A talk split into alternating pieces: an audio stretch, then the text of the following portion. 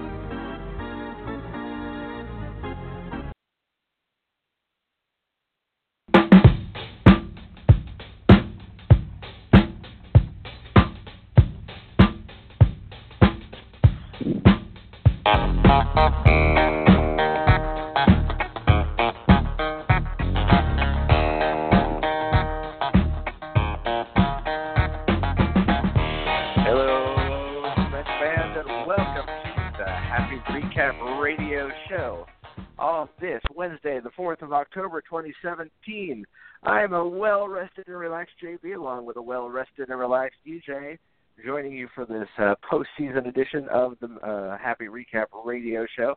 Postseason in the sense that it is post the season, not that there's anything whatsoever to do with the postseason EJ and I tell you uh, as the postseason begins to ramp up with the wild card game yesterday and the other wild card game today, uh, you, you start to feel that little pang of, hey, hey, we ain't in this this year. Yeah, you know, it's it's kind of it's weird. It's the tale of, of two types of seasons that your your squad can have, and you go through the past two seasons where you you have the Mets fall to the Royals in the World Series, and then lose the one game playoff last year, and you you end those seasons with just a really a, a feeling of defeat in your mouth. Although I think we were a little more excited heading into 16, coming off the World Series appearance. But to have a season like this, which let's face it, this season ended at Mother's Day weekend. That was when they fell under 500, and I took a poll at that time asking, will they even play another get back to 500 game, or as I like to call it, the quest for 500? And they in fact never did. So we've had a lot of months to mourn this season. We've had a lot of months to kind of bemoan the rampant injuries that really just devastated this team this year. And we've had a lot of months to kind of resign ourselves to the fact that, yeah, this thing is, has been over for a long time. So it, it's kind of a bummer, and we've dealt with it a lot as Mets fans when you have to turn your eye towards the next season when it's still 100 degrees out and you haven't even celebrated 4th of July or the All Star game yet. But we've had a lot of time to do just that. And I guess that's where it's going to come in good for the listeners of the show that that we have had a lot of time to think about the off season, but uh, it's finally here, and maybe finally we can start getting some more positive news out of the Mets rather than the the constant deluge of injuries. And you know the thing too is, I mean, you know, we, we talk about uh, you know the Mets being dead in the water by uh, you know Mother's Day. I was uh, talking to one of our uh, mutual Twitter friends the other day who started the topic. You know, officially, really, when did the season end? And I, I said that. I said there's two points to me. Unofficially, it was when Noah Syndergaard went down. That was unofficially the end because you lose him for. It's really, really hard to win the division. Certainly, and certainly, you know, be over 500 team when your best guy is on is on the bench. Uh, but unofficially, it was that time. I talked about it ad nauseum on the show leading up to that week that ten day sprint uh, when you pay Chicago and L.A. and D.C. all in you know all you know, this ten game stretch right through the middle of June. I said if they don't get at least over 500 on that, don't even consider them for a 500 season. And they proceeded to go three and seven over those 10 games, and that was that was when for me the mourning truly began. I was like, this is just a lost, wasted season, and the only thing I could look forward to, you know, being a fan on the West Coast, was knowing, hey, I'm at least going to get to see these guys uh, play for a couple games in Seattle and it, come the end of July albeit the team I saw, you know, at the, last uh, two three days of the month of July was not the team we saw in August, as half the team I saw got traded away, uh, partially while I was watching them, uh, as Lucas Duda got dealt right at the beginning of that particular series. But uh, yeah, it certainly was a strange season. It was a weird ride. And I think that uh, you know, to some extent, uh, you know, after having taken about a two-month break here from the podcast, uh, which I don't I don't think you have ever you know you, we've been through some dark days with this team. I don't think we've taken of that length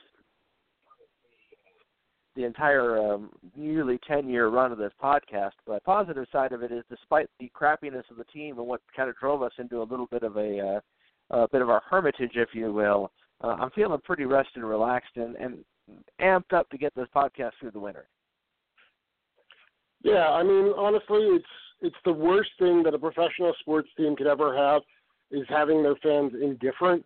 And I think that's where I know I certainly turned this season, and I know a lot of fellow Mets fans have turned, and I've gotten that way about the Mets Absolutely. in the past. And I just look, I look at a team that's completely dead in the water, is making no moves to improve itself, and I say, well, you know, if they're not going to invest themselves into getting my eyes on the TV or getting my butt in the seat, why am I going to invest my time? So you're right. It's been about two months since we broadcast, and honestly, swear to you, in the two months that it's been, I have literally watched almost zero Mets baseball. I can tell you total. I watched Dominic Smith's debut, and I, I watched Rosario's debut. And beyond that, from the two of them, I think I've seen a combined maybe 12 or 13 at bats, and that's it. I didn't even watch the game the other day when they had Noah throw that stupid inning. Uh, I read about it, said only the Mets. But yeah, I just I was completely indifferent. I took my summer back, and I'm very interested to see what happens with this team. There's already been a pretty good amount of shakeup. There's already been rumors flying about who's next, who's going to be in what role. There's been a lot of rumors about what the payroll is going to be. And I think this organization is at a really important point for themselves with the fan base. And, and it's time for them to show are we, in fact, a team going to try to build that team that had so much potential in 2016 and 2015, or are we now looking at another period of the, the early 2000s where we come off some success in 99 and 2000 and then proceed to have some really dark days for five years? And honestly, it can go either way. It all comes down to, I feel like, it all comes down to the two things that we've talked about since the early 2000s what the office front office does in the winter and health. Health is the biggest thing. If this team cannot stay healthy, this team can never win. You know, I think too. I mean, again, you, you know, you're you're dealing. I mean, we've we've had, and and I'm sure during the off season we'll have our friend Dr. Salon Parekh join us again at, at some point. This is, of course, his busy time of season because he's basically diagnosing injuries as they happen on the football field during our show. It's a little tougher to get a hold of him during this time of year, but uh, certainly we'll have him with us again. And you know, I think that uh, you know you know, I, as I've said to him many times, I was like, I'd really like to talk to you less, Dr. Parekh. Uh, but by golly, you know, you just keep getting reasons and reasons. And you know, the reality of it is, is you know, and, and you know, most fans, if you don't already know, I mean, you know, I, I can't imagine you haven't received word that Ray Ramirez, the Mets trainer, uh, who many, many, many scapegoated over these past couple of years as the singular source of the Mets' woes. And you know, I, I've I've made it clear where my issues lie with that. I'm I was never pro Ramirez, but I was I was always anti anti Ramirez, if that makes any sense, EJ. Uh, that uh, because I, I just felt like it was coming from a place of ignorance that the average fan doesn't know what a sports trainer does, and you can't really. It's really hard to blame you know a sports trainer for some of the things that go wrong with this team. The, the you know in amongst everything, there are just some really whacked out injuries. I mean, I think for me, it's just you, you just throw your hands up after the you know Wilmer Flores takes a foul ball off his own bat in the face. I mean, you know that Yeah. it's just one of, one. It was one of the most gruesome things I've ever seen. Um, and I, it was one of those rare times where I just happened to be. I, I was much like you. I was not watching a whole lot. I was listening to a lot of games, but keep in mind that where I live and, and what I have an hour long commute home during the heart of you know during the heart of a ball game. So I was listening a bit more than I was watching. But I just happened to be watching an inning or two that night and saw that play, and boy, do I wish I hadn't. Uh, but uh, you know, it's certainly it, it's. I think the uh, the term that uh, Fred Wilpon used a number of years ago, and you know, everyone kind of laughed off, and, and I think people are now like, maybe there's something to this. Uh, the term was snake bit. Uh, the term I use is cursed. Um, you know, I, the, the types of injuries this team had. I mean, randomly, and there's still never been an explanation. I mean, Brandon Nimmo, who was one of the few bright spots of the last few weeks for the Mets, uh, winds up in the hospital with a collapsed lung, and they still haven't been able to tell what you. Ex- explain to me. I, still haven't figured out how in baseball you just randomly get a collapsed lung. There was no collision, no hit by pitch, no physical injury, and the guy winds up in the ho- hospital. I mean, you know, you, you have all these weird injuries that is just impossible to see success. But at the same time, we know with this team. Now, logic tells you, yeah, okay, some of these are not going to. Flores is not going to foul off a pitch into his face next year. I mean, odds are. I mean, you know, odds are million to one. Well, I, I, you know, if I were if I were a betting man, I would bet against those odds. But that's beside that point.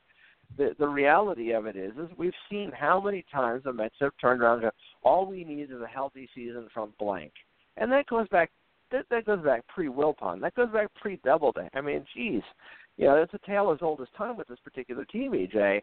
That we're always hoping, you know, maybe if Jefferies is he- healthy next season, or you know, maybe if. uh you know, maybe a Piazza, you know, isn't, uh, you know, slows down his decline. I mean, you know, how many times have we used those lines? If so and so is healthy next year, or so and so has a career year next year, we're golden. No, we're kind of screwed. Yeah, and the problem here is it's not just if so and so has a good year, it's if so and so It's if and so and so and so and so because everybody's hurt, everybody's injured. I mean, uh, I I looked at a box score the other day and I thought I was looking at the Yankees. I didn't recognize half the the guys in, on the lineup, and that's the big problem that you cannot. And this is my big fear that they're going to once again use the injuries as the crutch and say, well, we're getting all these guys back healthy, which are like making big moves in, in free agency, big moves in the winter, and we only feel like we have to tinker. Maybe we just have to add a veteran reliever or a veteran starter, or and they just tinker with the team, but they don't make any type of impact moves, thinking that they can rely on these guys. And I look at these guys, I look at everybody who's injured, and I look at every, everybody who has very lengthy injuries this season, all coming back next year. And honestly, at this point, if 50% of them, of the position players, play 140 games, and if 50% of the starting pitchers get 20 starts, I'll be absolutely shocked because I have no faith in relying on these guys coming back healthy. I have no faith in Matt Harvey right now at all. I'm not sure what we're going to get None. I have no Syndergaard. I'm not sure what we're going to get out of any of these guys, but the one thing I feel pretty confident about is these guys are going to spend time on the disabled list at some point next season. Yeah, I mean, I, I have confidence. Like I said, I have confidence that Wilmer Flores will come back. Although, again, after fouling the ball into his his face, you certainly hope from a batting standpoint he's not. It's not like when uh, yeah Wright took one off the helmet a, a couple of years ago, and you know it took him a year or two to kind of you know be able to get you know you know kind of creep up on the plate again. Uh, but uh, you, you look at you look at this team. I mean, I liked what I saw from Syndergaard the past uh, his little his one and two inning outings.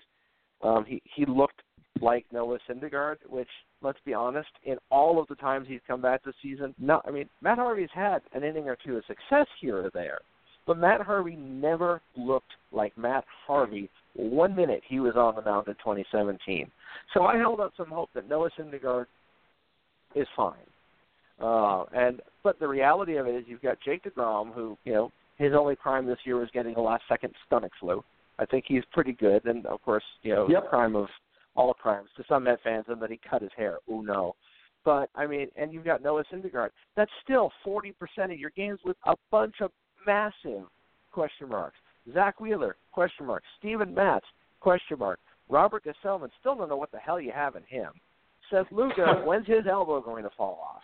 Uh, you know, and and yeah, the ultimate question of questions: Who and what is Matt Harvey, and what can you expect him to bring to the table next year? Because let's also be honest, and not a damn one of them has a single ounce of trade value right now. It's absolutely true. And when you look at them going down the list, I, I've said it before. I'm saying it again. If I'm the Mets, I give heavy consideration into trying to get Matt Harvey to become a relief pitcher. I know Brandis would never allow it. I know Matt would never do it. But look, anytime he's gotten to, it seemed like the few times I saw him this year, he gets to the third inning, gets to the fourth inning, and that's when the wheels fell off. And it just seems like we are never going to see the Dark Knight again. You know how I feel about that, but you know, damn what I wouldn't do to have a happy Harvey Day and Dark Knight and all that BS come back into the, the regular lexicon of Mets fans because the version that we have right now, I'm, I'm kind of even more downtrodden on. Um, I mean, Weir and Matz, these guys have these guys have been injured a lot. Matz more so. But what can you really expect out of either of them? Can, can you ever really consider the two of them to be 30 game starting pitchers again? I, I personally don't at this point. If one of them is, I'll be very pleasantly surprised.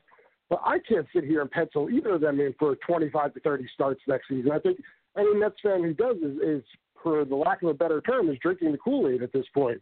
If anything, I consider the two of them to be one pitcher. Maybe the first half of the year with one of them, the second half of the year the other one, and I'd actually consider that something of a success. And then, like you said, we have no idea what we have in Gsellman. So we have, and Lugo, who knows what his deal is going to be. Really, they have a lot of unanswered question marks. I definitely feel they will pick up some type of veteran end of the rotation kind of guy. But is that enough to make you a playoff contender? Absolutely not. And that's not even getting into our position players. You have Michael Conforto, who's arguably the best player on the team. I know uh, would, would disagree there, but Conforto, who has this shoulder injury, I mean, it just seems like you have so many question marks next year, and you can't really. Here's where they're handcuffed. They can't go out and get a, pretty much an everyday outfielder thinking, oh, well, this guy might not be, Cespedes might not be ready, or Conforto might be not be ready. But then what happens if they are ready? Now you've got a logjam in the outfield. So at best, you can kind of get one of those rotating fourth outfield guys who can take a few starts if you need him. But then one of these guys goes down lengthy again, you're screwed again. It's just they're really in a bad situation right now from both a pitching standpoint and a positional standpoint. And really, they need to make a decision: Do we trust these guys will be healthy, which I don't, or do we go out and try to find replacements for them? And I don't think you should be in a spot where you're trying to replace a Michael Conforto at this place in his career. Know, and the thing about it is too, because of that injury, he too has limited, if any, trade value because obviously he's hurt. You don't know if the shoulder injury is going to recur. People are going to want to see him healthy before before they take him you know, take him in a trade. And the reality of it is, maybe you see him in spring training, but I'm thinking there's a good shot you don't see Michael Conforto until May first um, on a big yeah, diamond. And you know, I, I think that you know the reality of it is, I, I've been thinking about this a lot. I feel like the Mets probably need, if they're going to sign an outfielder, and it seems like they are going to make an attempt to get an outfielder. I feel like you need to go out and get a right fielder and commit that if Conforto is healthy, um, you're you're going to play him out of position in center field. If Conforto is not healthy, you have two capable backups in Lagares and Nimmo. They're not they're not suitable backups for a right fielder, but they're suitable backups for a center fielder. I mean, to me, that seems to be the only real choice. You've got to go out and get a corner outfielder uh, to to kind of keep things going, especially because inevitably you may just wind up with a situation where you know, okay, he's going to fix his uh, Barwis-led uh, uh, you know calisthenics program, the weight training. Uh, so that's what I'm referring to here. But this is a guy who fundamentally doesn't take great care of himself when it comes to certain things like, say, drinking water, which I am told, and many people have been told, he does not like the taste of water. He has a tendency not to drink it. Hence, those late in the game cramps he gets that gets him pulled out of game because he's in essence dehydrated. Uh, you know, you, this will continue to be a problem for Yoenis Cespedes. Uh, if anybody has a chance Maybe go out and buy him and send to the stadium some of those nifty drops you can put in to flavor water. Maybe that will help him some. I don't know. But the, the reality of it is is that uh, you know in, in looking at this Mets outfield situation, you, you have a team that's you know as much as we got out of some bad contracts, at least bad contracts in the sense that you know they they were players past their prime and that you know it was time those contracts ended. Like you know as valuable as Curtis Granderson was to this team that fourth year, you know it it wasn't you know it's it's the typical fourth year of a veteran contract. It doesn't to to what it should. But uh, you know a lot of salary has come off the books with this team the past two years. Uh, and you know, I'm not of the ilk that every one of those pennies has to be invested to, back in the team to make it a success, but you have to spend what you have wisely.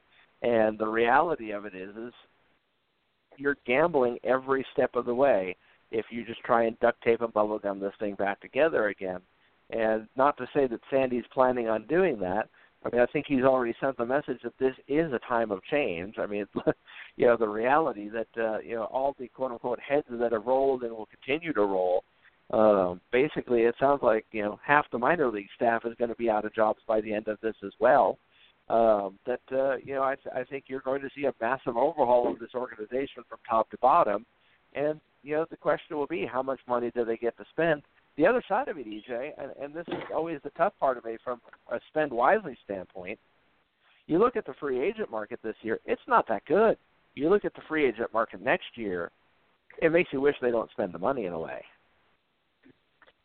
Yeah, that's a good point. It's rare that you get a good free agent class, and next year is, in fact, as of right now, looks like it will be a, a pretty promising one. But you know, you, you talk about all the fundamental organizational changes.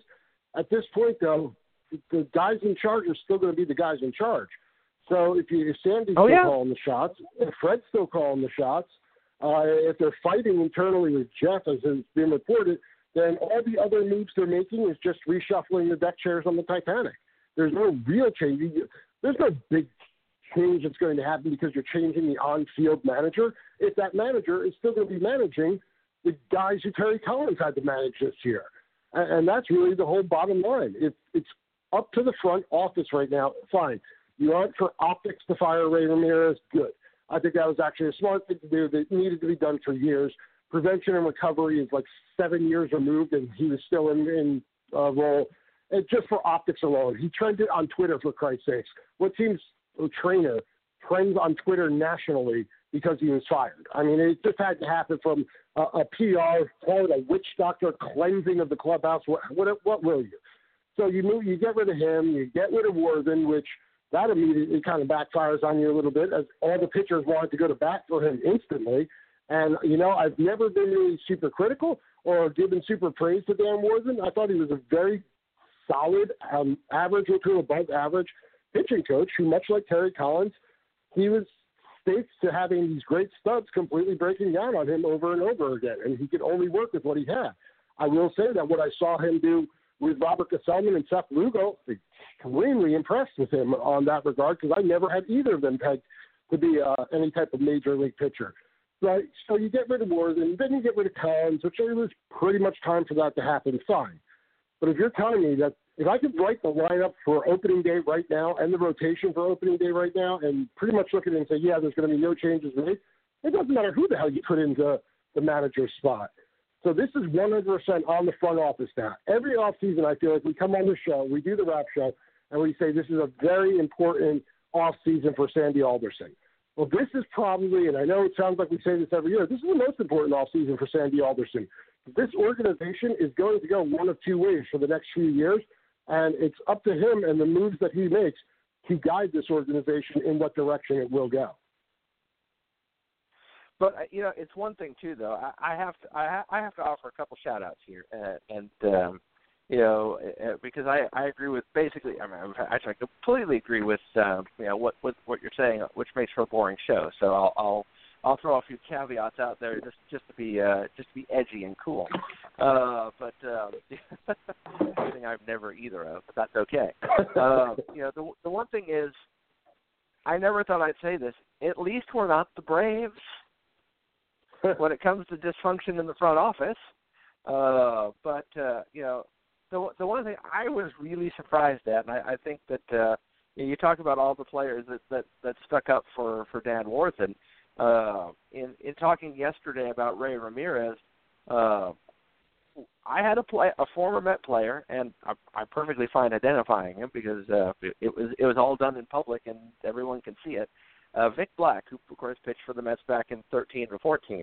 Uh, the uh, he basically stuck up for Ray Ramirez and you know said you know these things happen, you know somebody's got to roll, but you know he basically went out of his way to say how great the Mets, you know, all people involved in Mets medical were, uh, which I thought was interesting because you know I, I love Vic. Vic is awesome. Unfortunately, Vic is one of those guys that, that guys that's been cursed with a history that means he has distinct and intimate knowledge of all things Mets medical, as he spent a lot of time in the trainer's room during his tenure with us. So I was I thought that was a really interesting comment that uh, uh, I'll be honest I wasn't expecting. Yeah, it was interesting to see Vic say that. At the same time, I'd like to hear the same thing from say David Wright. I'd like to hear Ike Absolutely. thoughts on the Mets medical. I'd like to hear Ryan Church's thoughts on Mets medical.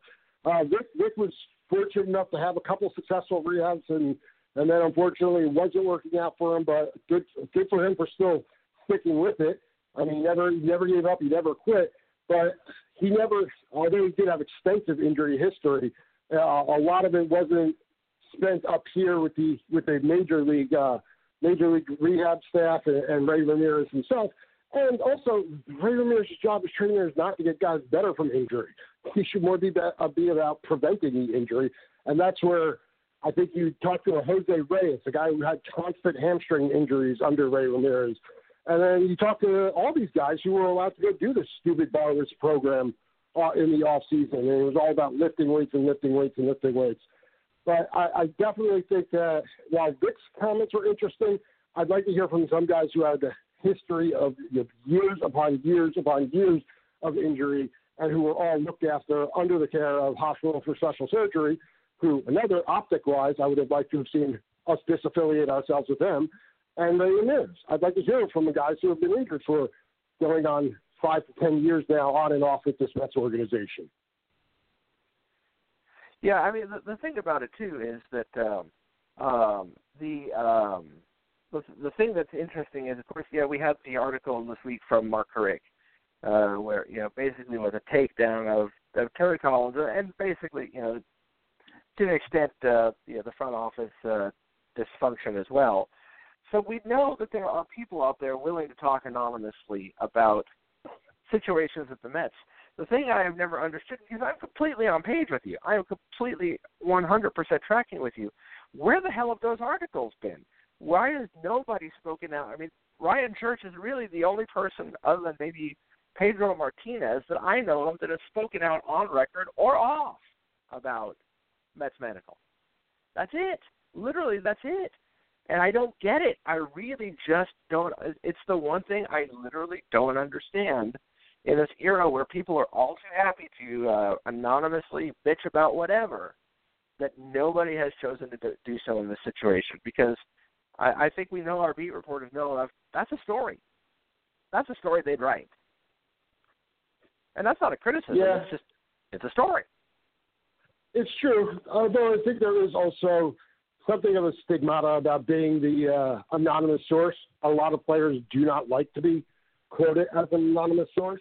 Um, I, I mean, I think the reaction of anybody who's an anonymous source will be fired instantly was a little bit ridiculous because we all know every front office in baseball has anonymous sources. But from a player standpoint, especially guys who are still active in the game, uh, I definitely could see them saying, "Yeah, not right now. I'm not going to make any statements." But when some of these guys from the call it mid 2000 to current day era start retiring, I definitely think you might hear some more chirping up and uh, and their real honest thoughts about Mets medical. Because let's face it, all these guys who are in baseball, who are currently in baseball, they got to start thinking about post career. And if they want to stay in baseball in some capacity, eh, may not want to burn any bridges. You know, and the other thing too, I mean, you, we talking about Barwis, and, and certainly, I mean, I think that uh, you know the, the overwhelming feeling I have there is again, Barwis is a symptom; he's still not the illness. Uh, I, I think what we really have going on, and I touched on it with one of our conversations with Dr. Parekh as well, is that you have this emphasis that really starts in high school with these athletes. Weight training, weight training, weight training. More weights, more weights, more weights. Creative use of weights. Not so much endurance, not so much flexibility as weights, weights, weights, weights, weights. I mean, you look at look at Noah Syndergaard. He tore his lat this year. Did he spend a minute with Mike Barwis last off season? No, he did not. He had his own personal trainer that he hired. What did that focus? Was that focus on? Weights, weights, weights, weights, weights. And that's kind of sort 15, of the overall 15 pounds of muscle that's in the the first team offseason. to be decimated. Hmm. 15 pounds of muscle in the off season. That's what he came back into camp training saying. And when he got to Yep. training camp spouting that 15 pounds of extra muscle, I don't think there was a single Mets fan who wasn't side eyeing each other like, did, did that really need to happen? I was immediately worried about it. I'll be honest. I was 100% worried about it. Like, um, hmm, a pitcher with a ton of extra muscle. This could be a. But uh, let's just hope it's not. I just pretty much was that was my thought. This could be a pro. Let's just hope it's not. Let's just hope we can. He gets away with it. He's Thor. Let's Yep. let's just hope. And and of course he didn't by any means get away with it. And you know it's it's kind of the, the problem is people like Mike Barwis are selling what everybody was buying already. And I don't, as a result, I, I don't blame Mark Barwis for trying to make a living. Uh, you know, I I really really think that there are a lot of athletes inside and outside the New York Mets organization in Major League Baseball that are seriously compromising their careers and their potential because they are wrongly focused on how they prepare to hit the field. And I think Well, you know when you look at specifically at Mike Barwis and the, just the people he worked with, you don't need to look any further to, and I hate to say it because I've been rooting for him all the way, but Dom Smith. That was not a prepared individual that last month. That is not somebody who spent the entire season getting ready at AAA. He did not look ready at all. He was he was hyped, and I saw I we, we followed him through the mo- from the minute he was on the show the week he was drafted. We followed all the way up. He projected a John Olerud type hitter, uh, maybe with a little more pop, and John Olerud style defense. What we got was a poor defensive version of a poor man's Lucas Duda that last season.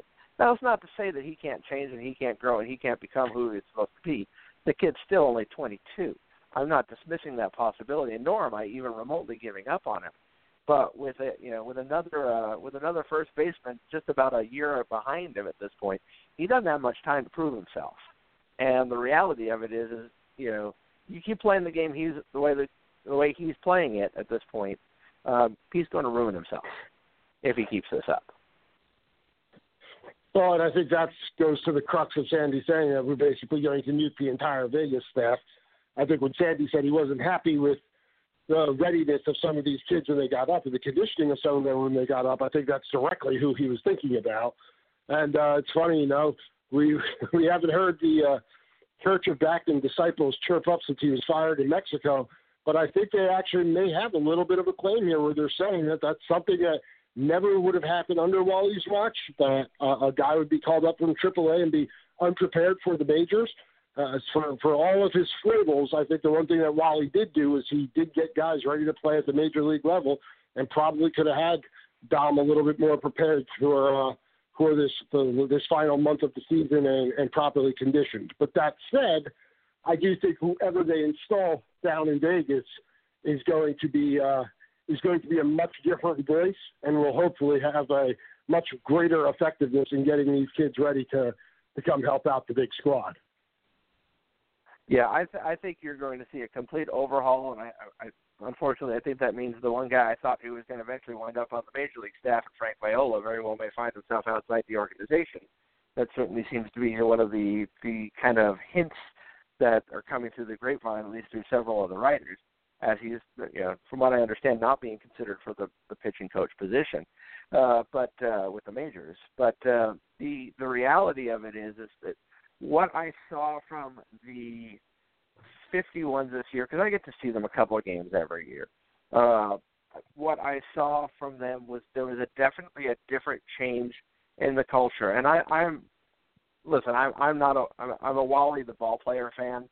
I'm not a fan of Wally the manager, but I think the one difference is Wally came with a fundamental understanding as a formerly ball former major league ball player, something that Pedro Lopez, who's a good strategic mind, uh, a good baseball mind, he he was never that big league player, and you have you have a, a coaching staff that you know realistically Frank Viola was the major league veteran of the bunch. Uh, well, that that helps the pitchers out. Great, no problem, but you know where does that leave everybody else? And so I think you, you have a team that really didn't necessarily. It was a very young team. There wasn't a whole lot of even former major league talent on the team. Uh, I think you had a team that really didn't kind of understand at Vegas what it meant to be a big leaguer and what they were striving to do. And I really think that that's a lot of the reason. I, I think we are now seeing a lot of the reason that fans were so disconcerting this off this, this season why Amed Rosario and Dominic Smith took so long to arrive in Flushing. It, it wasn't necessary. It was that they literally weren't ready, and but they weren't, and so they waited as long as they possibly could.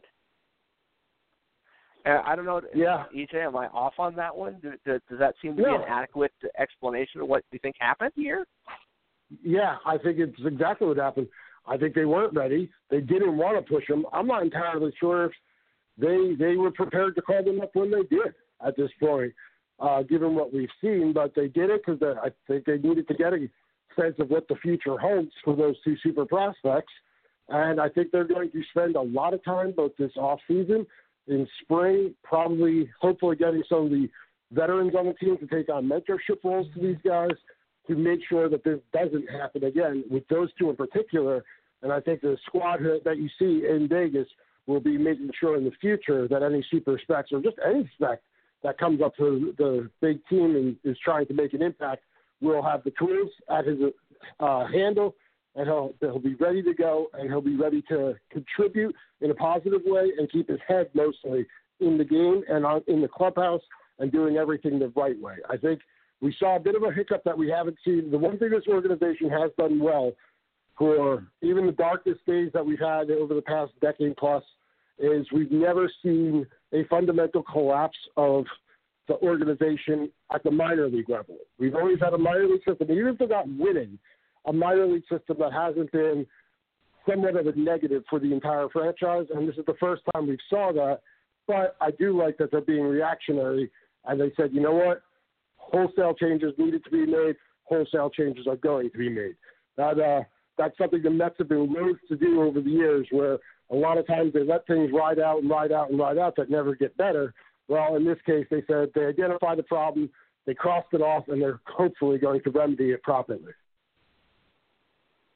Yeah, and I think that's kind of one of the things that re- registers as most important to me. I, it's really kind of interesting. It just kind of shows the you know the level of baseball nerds that we are, and you know and that I'm almost as curious as to who they hire to staff, you know, specifically you know Double A and Triple A next year, as I am to see who they staff at the major league level, coaching wise as well. Um, before we wrap up, obviously, you know, the, the search is just beginning on the managerial front. Uh, we've heard, you know, probably about a dozen names tossed around as probable candidates. Um, any early uh, any early names out there that uh, you find particularly attractive and or unattractive? I mean, Ke- Kevin Long sounds like he's the initial leader in the clubhouse. I wouldn't hate that move. Um, I mean, he's been with the team. He can obviously handle New York, and that's something you need to account for for the next manager. We've seen guys come in here, looking at you, Art Howe, who are grossly underprepared for handling the, the crush that is the New York media. And that's definitely something that the next manager is going to have to deal with. And that's something that Kevin Long's already dealt with for a better part of a, almost a decade. So I would get that. But, I mean, it might just be the Mets fan in me it, it might just be the complete homer in me, or just it was he was part of my all-time favorite Mets team. When I heard Robin Ventura's name floated out there, I I can't help it. I, I giggled a little bit. That that would. I know he's he's had some some managerial hiccups. He's had some managerial successes, but I mean that's the name that I was just like, come on home, Robin.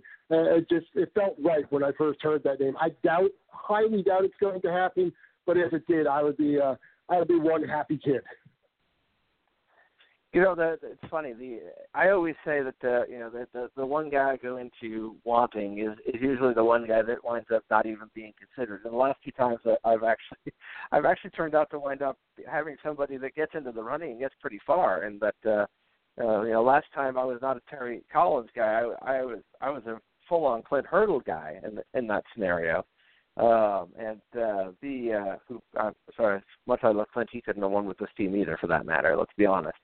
Uh, but um, the uh, the guy that I've kind of had my eye on as far as being a, a good choice for this team when the Mets eventually moved on from Terry Collins for three or four years now has been uh, Joe McEwing, and his name is in the ring and has been mentioned several times as a potential candidate. Uh, that's somebody that Terry will want to speak to, um, and obviously, you know the the fact that he you know he is a former Met, and on that very you know on that very same era teams with with Ventura, and also Ventura's bench coach um, for his his uh, White Sox tenure as well.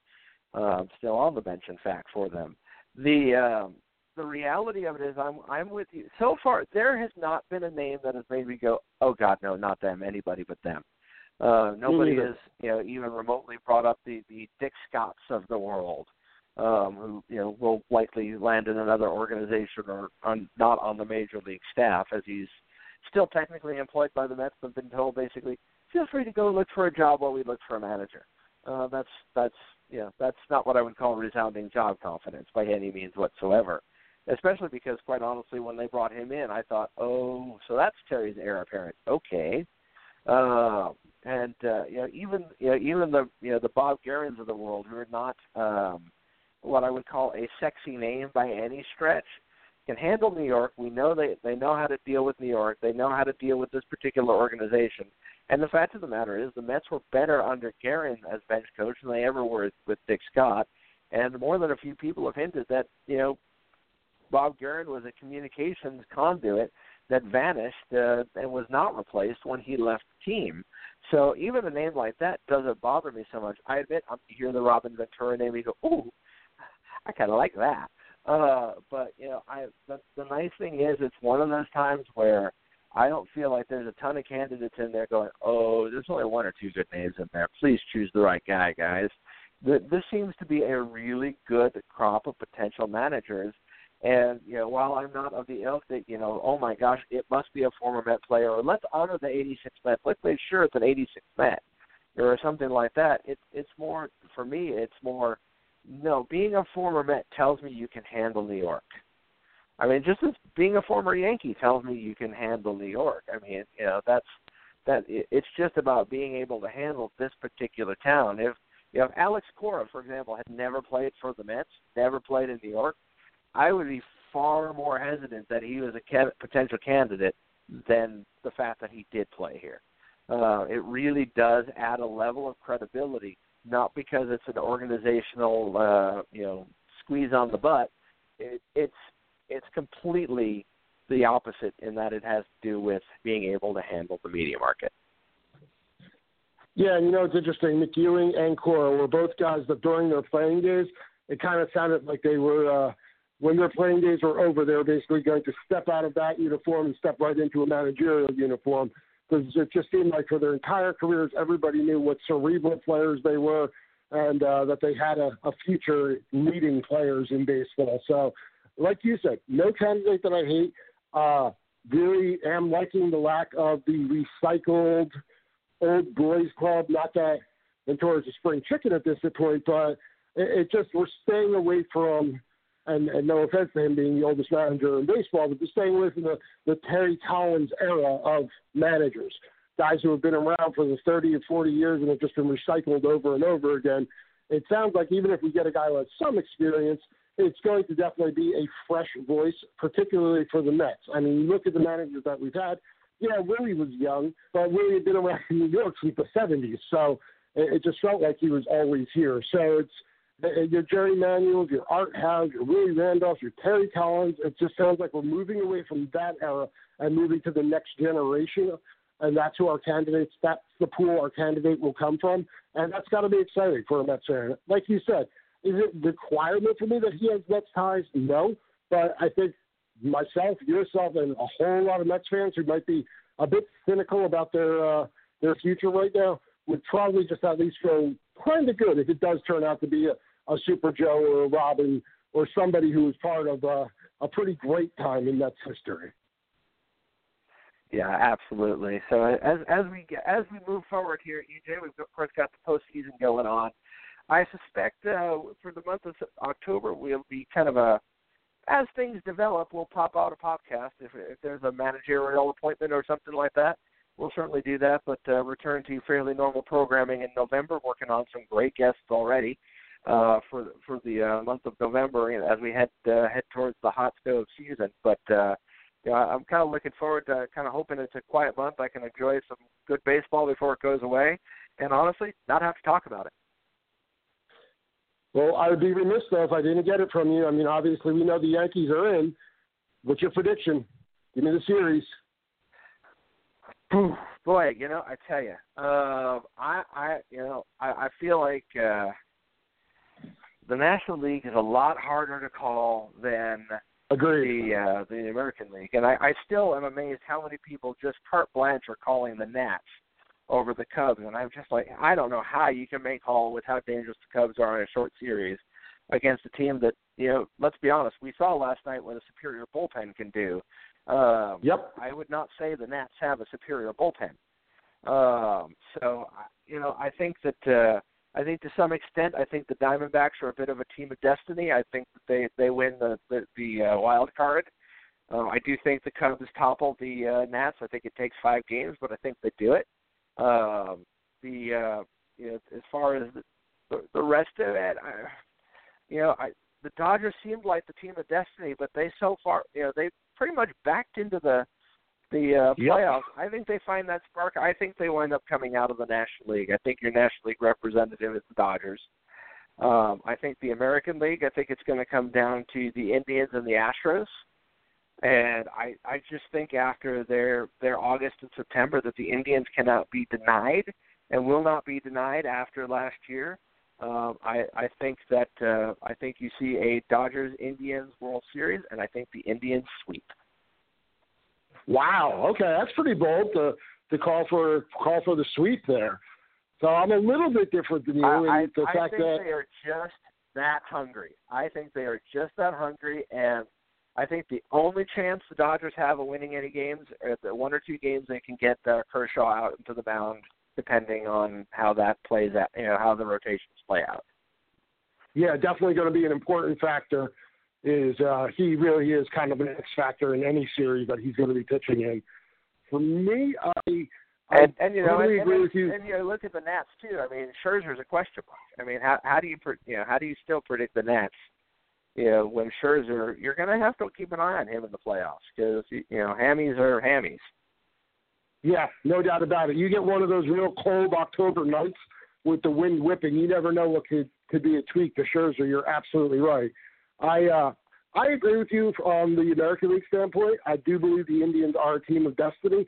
I do believe the Astros are going to give them everything they have to handle. I actually kind of feel like the ALCS of those two could be more competitive than the World Series ends up being. I think that Agreed. could actually be a. gr- I think that could be a great baseball series. Like I, I'm, a, if I get to knock that series, I'm going to feel bummed. If the Yankees screw this for me, I'm going to be mad. Um, so I definitely think I have the Indians coming out there. As far as the National League, I agree with everything you said about the Nats. I don't understand how they have been anointed as it is just they're the team of destiny. I don't, I don't see it. Now I see they have, yes, they're Scherzer. Like you said, he could be injured. But I'm sitting there, and like you said, you had mentioned them. I look over at the Cubs, and I look at the Dodgers, and I see one team, like you said, that's so badly stumbled into the playoffs. They were a team that was on pace to break records the way that they were rolling. And then it was just like somebody turned out the, the cold water on them. And I don't know if they can really get themselves back up to the level that they were playing earlier in the summer. So I actually have I have the Cubs coming out of the National League. I just think that they are built right now to take down take down series in a short amount of games and really put backs to the wall. I like their bullpen. I like what they have coming off the bench. I personally, I have the Cubs and Indians, which I think would be a really fun World Series. Uh, geographically, would be fun. I think uh, I think that nationally they would get definitely get eyeballs on the TV, not just for the Cubs, but the Indians are a fun team to watch too. I think coming off hopefully a great ALCS and hopefully a good NLCS, I think that this has a, a real good shot in the arm for baseball this postseason. But ultimately, like you, I have the Indians winning, beating the Cubs, but I have it going six games. You know, I think, and, and to give you an idea, I mean, I think in both scenarios, I do think that the LCSs could be the, the better of the series over the World Series. In coming up with my Dodgers coming out, it was fifty-one forty-nine.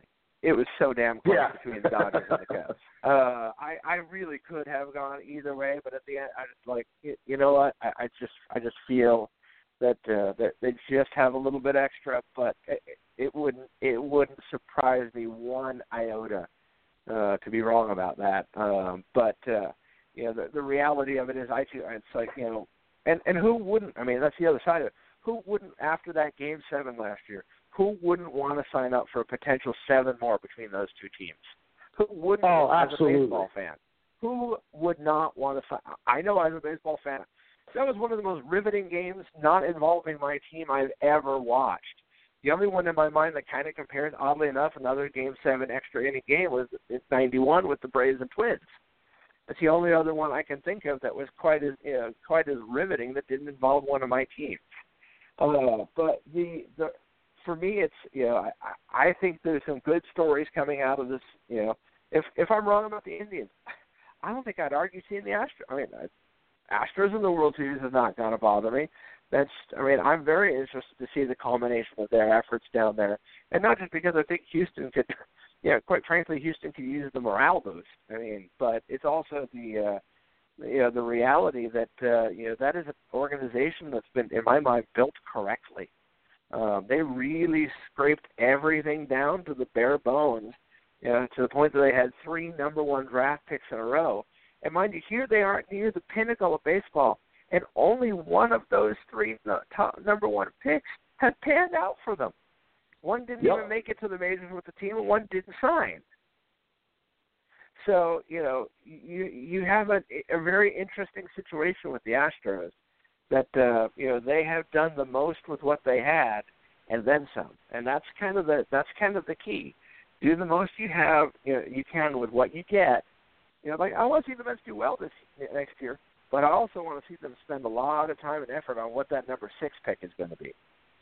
Uh, we don't need another Philip Humber. Sorry, Phil, wherever you are, uh, but you know, you you need somebody in that that's going to be your next, you know, healthy version of Matt Harvey, your next David Wright, your next, you know, who, you know, whoever you want to, you know, basically you you need to draft an All Star caliber player at number six in a draft. You need to be drafting for the All Star team. Um, and not to change, you know, going back to the topic, you know, just again, do the best with what you have, and then build from there and add in. I mean, geez, guys, I mean, this team and just randomly at the, you know, at, at the second trade deadline, just oh yeah, we got Justin Verlander. It's like, you know, and and they have him under control for multiple years. I mean, th- this is not a rental player at all they're going to have Justin Verlander next year. I mean, you know, yep. it's that's the cool thing. You have a lot of teams, with the exception of the Nats, who really only have one more year left in this window. You have a lot of teams that are just entering their window with the with with this playoffs, and that's what's kind of really exciting. The the Rockies, I mean, they're they're, they're you know they're, they're the Rockies the Diamondbacks are a young team. The the Dodgers are the endless bank. You know, they'll always be the young team because they've got an endless supply of cash. Uh, but the you know the one the one veteran team there that's going to be pretty much decimated after next off season is the Nats. You know, and maybe yep. that's why they're being picked. Um, you know, as a sentimental thing, like let's get Bryce Harper and uh, and and Daniel Murphy their rings before they shuffle off somewhere else in a year. I don't know. But at the end of the day, I think you you know I think you and I both equally have a chance of being right. And honestly, I'm fine either way. Yeah, me too. I we always say when the Mets are eliminated, we just want to see some good baseball in the postseason. And I think the way this postseason is going to be set up, I think you could see some very uh, quick first rounds but I think the uh, like we've said, the championship series and the World Series, these definitely have potential to be great, fascinating, riveting baseball.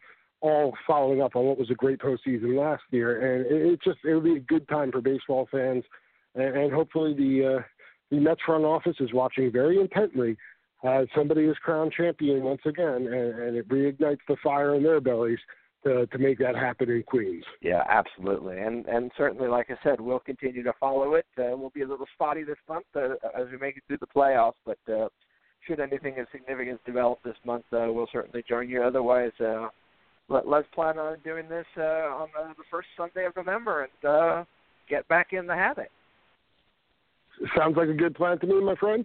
Unless, of course, I'd love to do one, one of those emergency pop-up shows because the the Mets announced something amazing. I, I'm okay with that too. We'll we'll certainly see. I think it's certainly a, you know, they say the managerial search could go into November, but I have a feeling it's not going to. So, I, I think we'll at least have a pop-up show at some point this month. But uh, we'll just play it by ear, and of course, uh, you know where to find us online. You can find EJ at the the Happy Recap. You can find me at the Real Hoove. You can find Ryan, who hopefully will be rejoining us here this winter, uh, as he's completed his educational things that have kept him away the past season or so. Uh, you can find him at Big Country Griff. You can, of course, find us on Facebook. Uh, just look us up at the Happy Recap and uh, follow our group there. And uh, until the next time, each and every one of you, let's go Mets.